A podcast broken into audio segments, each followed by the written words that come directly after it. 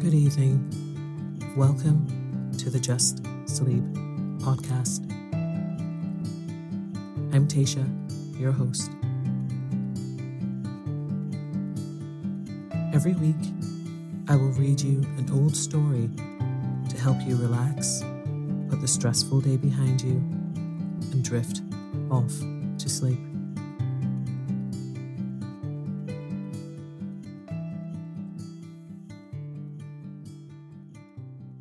Occasionally, we will run ads in order to cover the costs of the production of the podcast.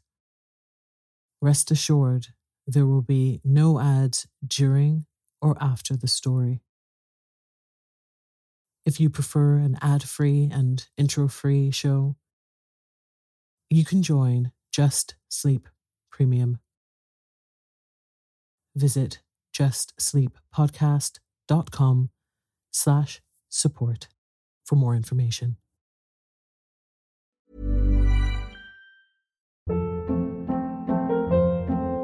Hold up. What was that? Boring. No flavor. That was as bad as those leftovers you ate all week. Keke Palmer here, and it's time to say hello to something fresh and guilt-free. Hello Fresh. Jazz up dinner with pecan-crusted chicken or garlic butter shrimp scampi. Now that's music to my mouth. Hello Fresh. Let's get this dinner party started. Discover all the delicious possibilities at hellofresh.com. A lot can happen in the next three years. Like a chatbot may be your new best friend. But what won't change? Needing health insurance. United Healthcare Tri Term Medical Plans are available for these changing times. Underwritten by Golden Rule Insurance Company, they offer budget friendly, flexible coverage for people who are in between jobs or missed open enrollment. The plans last nearly three years in some states, with access to a nationwide network of doctors and hospitals. So, for whatever tomorrow brings, United Healthcare Tri Term Medical Plans may be for you. Learn more at uh1.com. Many of us have those stubborn pounds that seem impossible to lose, no matter how good we eat or how hard we work out. My solution is PlushCare. PlushCare is a leading telehealth provider with doctors who are there for you day and night to partner with you in your weight loss journey. They can prescribe FDA-approved weight loss medications like Wegovy and Zepbound for those who qualify. Plus, they accept most insurance plans. To get started, visit plushcare.com slash weight loss. That's plushcare.com slash weight loss. Tonight, I will be reading Charles Perrault's version of Sleeping Beauty.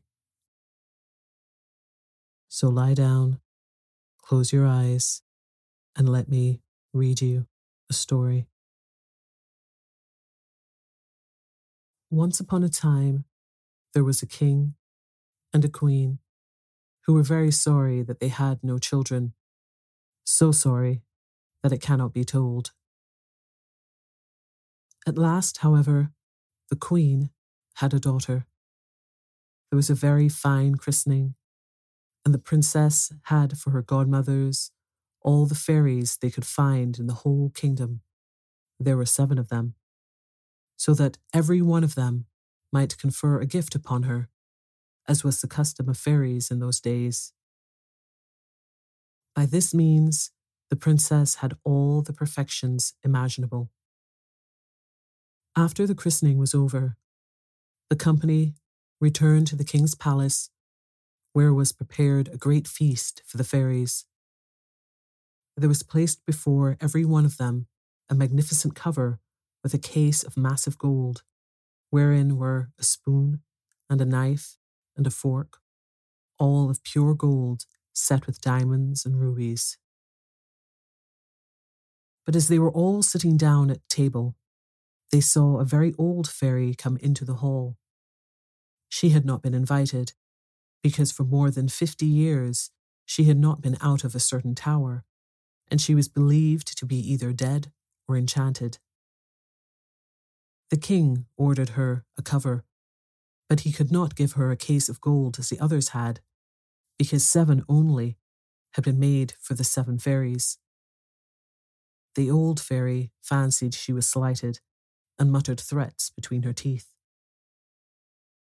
One of the young fairies who sat near heard her, and, judging that she might give the little princess some unlucky gift, hid herself behind the curtains as soon as they left the table. She hoped that she might speak last and undo as much as she could the evil which the old fairy might do. In the meanwhile, all the fairies began to give their gifts to the princess. The youngest gave her, for her gift, that she should be the most beautiful person in the world. The next, that she should have the wit of an angel. The third, that she should be able to do everything she did gracefully. The fourth, that she should dance perfectly.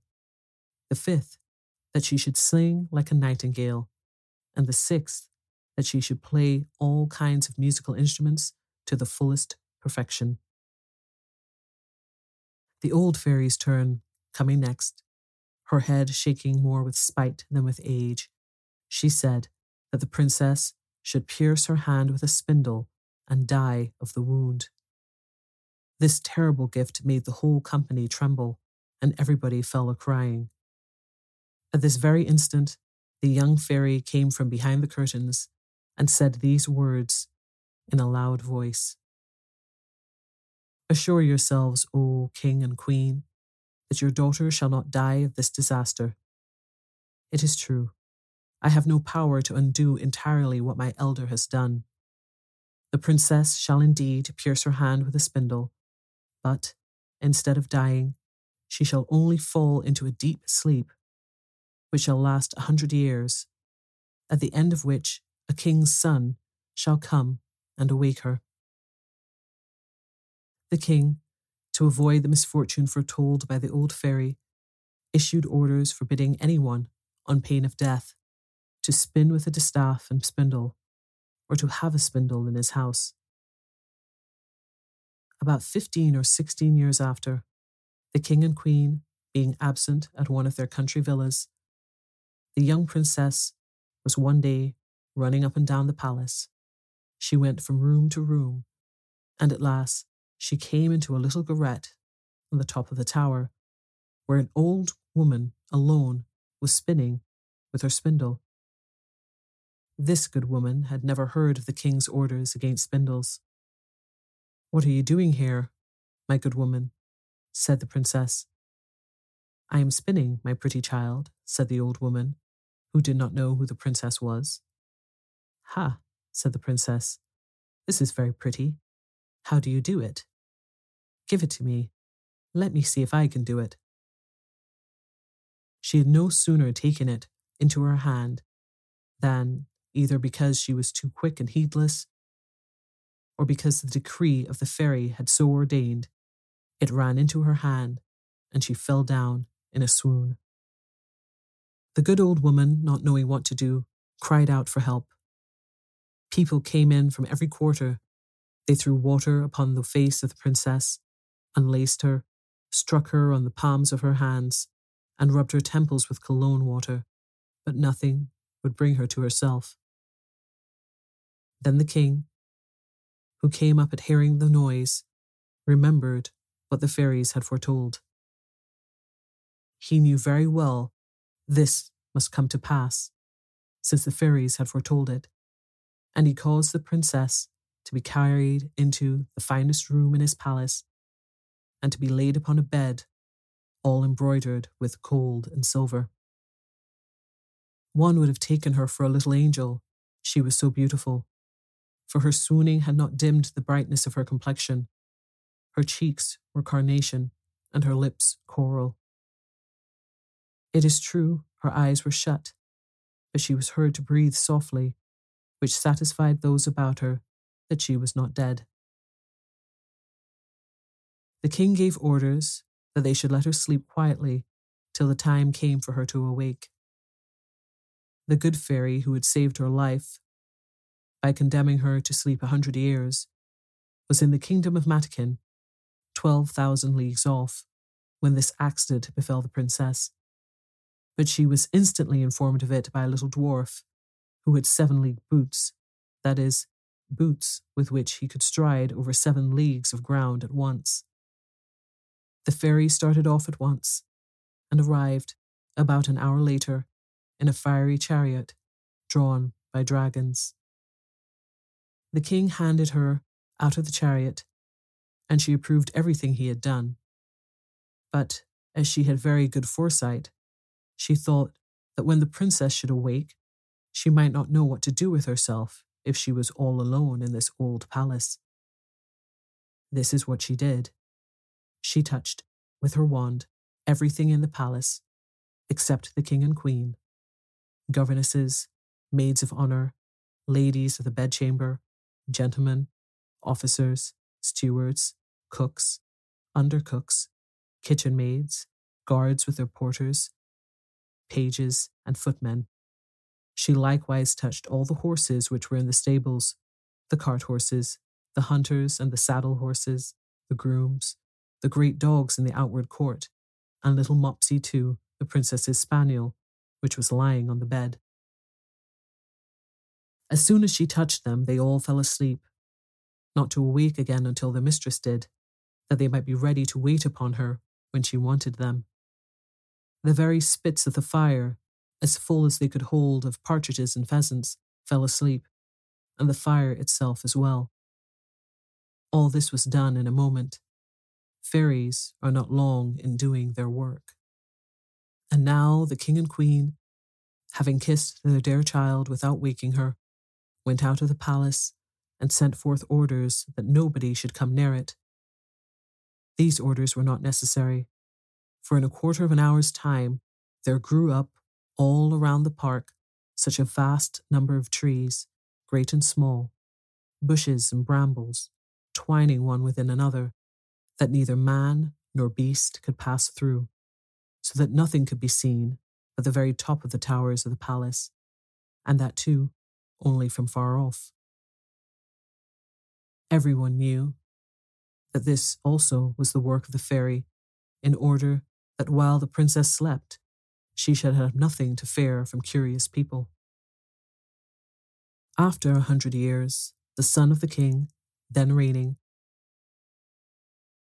who was of another family from that of the sleeping princess, was hunting on that side of the country and he asked what those towers were which he saw in the middle of a great thick wood. Everyone answered according as they had heard. Some said that it was an old haunted castle, others that all the witches of the country held their midnight revels there. But the common opinion was that it was an ogre's dwelling, and that he carried to it all the little children he could catch, so as to eat them up at his leisure without anyone being able to follow him, for he alone had the power to make his way through the wood. The prince did not know what to believe, and presently a very aged countryman spoke to him thus May it please your royal highness, more than fifty years since I heard from my father that there was in this castle the most beautiful princess that was ever seen that she must sleep there a hundred years, and that she should be awaked by a king's son, for whom she was reserved. The young prince, on hearing this, was all on fire. He thought, without weighing the matter, that he could put an end to this rare adventure, and, pushed on by love and the desire of glory, resolved at once to look into it. As soon as he began to get near to the wood, all the great trees, the bushes, and brambles gave way of themselves to let him pass through. He walked up to the castle, which he saw at the end of a large avenue, and you can imagine he was a good deal surprised when he saw none of his people following him, because the trees closed again as soon as he had passed through them. However, he did not cease from continuing his way, a young prince in search of glory is ever valiant. He came into a spacious outer court, and what he saw was enough to freeze him with horror. A frightful silence reigned over all. The image of death was everywhere, and there was nothing to be seen but what seemed to be the outstretched bodies of dead men and animals. He, however, very well knew by the ruby faces and pimpled noses of the porters that they were only asleep, and their goblets, wherein still remained some drops of wine, showed plainly that they had fallen asleep while drinking their wine. He then crossed a court paved with marble, went up the stairs, and came into the guard chamber, where guards were standing in their ranks, with their muskets upon their shoulders, and snoring with all their might. He went through several rooms full of gentlemen and ladies, some standing and others sitting, but all were asleep.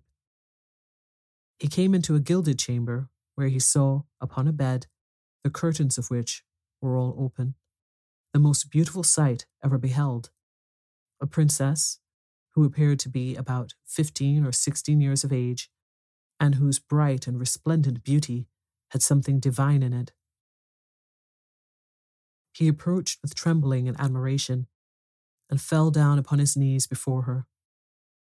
Then, as the end of the enchantment was come, the princess awoke, and looking on him with eyes more tender than could have been expected at first sight, said, Is it you, my prince? You have waited a long while. The prince, charmed with these words, and much more with the manner in which they were spoken, knew not how to show his joy and gratitude. He assured her that he loved her better than he did himself. Their discourse was not very connected, but they were the better pleased, for where there is much love, there is little eloquence. He was more at a loss than she, and we need not wonder at it. She had had time to think of what to say to him, for it is evident, though history says nothing of it, that the good fairy, during so long a sleep, had given her very pleasant dreams. In short, they talked together for four hours, and then they said not half they had to say. In the meanwhile, all the palace had woke up with the princess. Every one thought upon his own business, and as they were not in love, they were ready to die of hunger. The lady of honour, being as sharp set as the other folks, grew very impatient and told the princess aloud that the meal was served. The prince helped the princess to rise. She was entirely and very magnificently dressed, but His Royal Highness took care not to tell her that she was dressed like his great grandmother and had a high collar. She looked not a bit the less charming and beautiful for all that. They went into the great mirrored hall where they supped and were served by the officers of the princess's household. The violins and the oboes played old tunes, but they were excellent, though they had not played for a hundred years.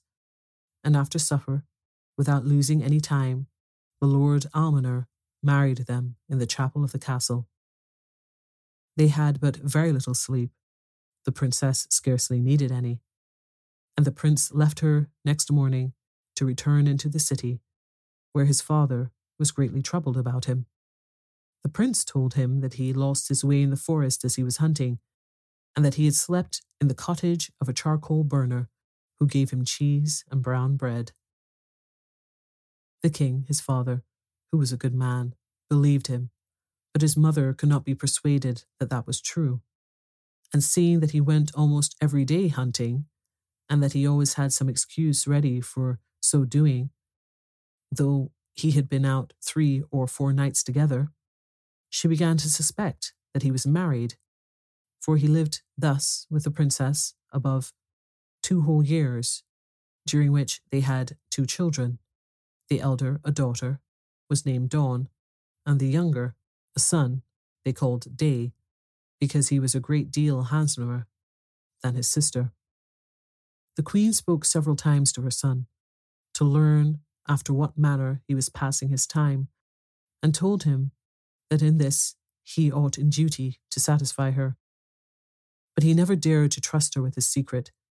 He feared her, though he loved her, for she was of the race of the ogres, and the king married her for her vast riches alone. It was even whispered about the court that she had ogreish inclinations, and that, whenever she saw little children passing by, she had all the difficulty in the world to prevent herself from falling upon them. And so the prince would never tell her one word. But when the king was dead, which happened about two years afterward, and he saw himself lord and master, he openly declared his marriage and went in great state to conduct his queen to the palace. They made a magnificent entry into the capital city, she riding between her two children. Soon after, the king made war on Emperor Cantalabutte, his neighbor. He left the government of the kingdom to the queen, his mother, and earnestly commended his wife and children to her care. He was obliged to carry on the war all the summer, and as soon as he left, the queen mother sent her daughter in law and her children to a country house among the woods, that she might, with the more ease, gratify her horrible longing. Some few days afterward, she went thither herself and said to her head cook, I intend to eat a little dawn for my dinner tomorrow. Oh, madam, cried the head cook. I will have it so, replied the queen. And this she spoke in the tone of an ogress who had a strong desire to eat fresh meat. And I will eat her with a sharp sauce. The poor man, knowing very well that he must not play tricks with the ogresses, took his great knife and went up into the little Dawn's chamber. She was then nearly four years old, and came up to him, jumping and laughing, to put her arms round his neck and ask him for some sugar candy. Upon which he began to weep. The great knife fell out of his hand, and he went back into the backyard and killed a little lamb and dressed it with such good sauce that his mistress assured him she had never eaten anything so good in her life.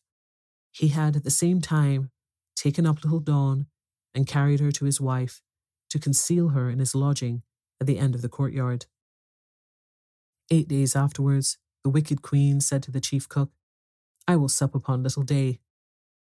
He answered not a word, being resolved to cheat her again as he had done before. He went to find little day and saw him with a foil in his hand, with which he was fencing with a great monkey. The child was then only three years of age. He took him up in his arms and carried him to his wife, that she might conceal him in her chamber along with his sister. And instead of little Day, he served up a young and very tender goat, which the ogress found to be wonderfully good.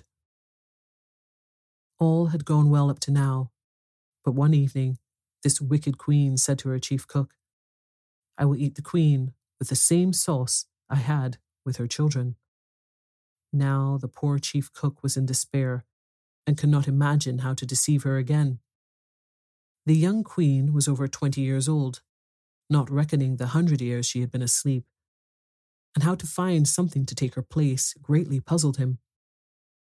He then decided to save his own life, to cut the queen's throat and going up into her chamber with intent to do it at once, he put himself into as great a fury as he possibly could, and came into the young queen's room with his dagger in his hand. He would not, however, deceive her, but told her, with a great deal of respect, the orders he had received from the queen mother. Do it, do it, she said, stretching out her neck. Carry out your orders, and then I shall go and see my children, my poor children, whom I loved so much and so tenderly, for she thought them dead, since they had been taken away without her knowledge. No, no, madame, cried the poor chief cook, all in tears. You will not die. You shall see your children again at once, but then you must go home with me to my lodgings, where I have concealed them. I will deceive the queen once more by giving her a young hind in your stead. Upon this, he forthwith conducted her to his room, where, leaving her to embrace her children and cry along with them, he went and dressed a young hind, which the queen had for her supper, and devoured with as much appetite as if it had been the young queen. She was now well satisfied with her cruel deeds, and she invented a story to tell the king on his return of how the queen, his wife, and her two children had been devoured by mad wolves. One evening, as she was, according to her custom, rambling around about the courts and yards of the palace to see if she could smell any fresh meat, she heard, in a room on the ground floor, little Day crying, for his mamma was about to whip him because he had been naughty. and she heard, at the same time, little Dawn begging mercy for her brother. The ogress knew the voice of the queen and her children at once, and being furious at having been thus deceived, she gave orders in a most horrible voice which made everyone tremble that, next morning, by break of day, they should bring into the middle of the great court a large tub filled with toads, vipers, snakes, and all sorts of serpents, in order to have the queen and her children, the chief cook, his wife and maid, thrown into it, all of whom were to be brought thither with their hands tied behind them. They were brought out accordingly, and the executioners were just going to throw them into the tub, when the king, who was not so soon expected, entered the court on horseback, and asked, with the utmost astonishment, what was the meaning of that horrible spectacle. No one dared to tell him, when the ogress, all enraged to see what had happened, threw herself head foremost into the tub, and was instantly devoured by the ugly creatures she had ordered to be thrown into it to kill the others. The king was, of course, very sorry, for she was his mother, but he soon comforted himself with his beautiful wife and his pretty children.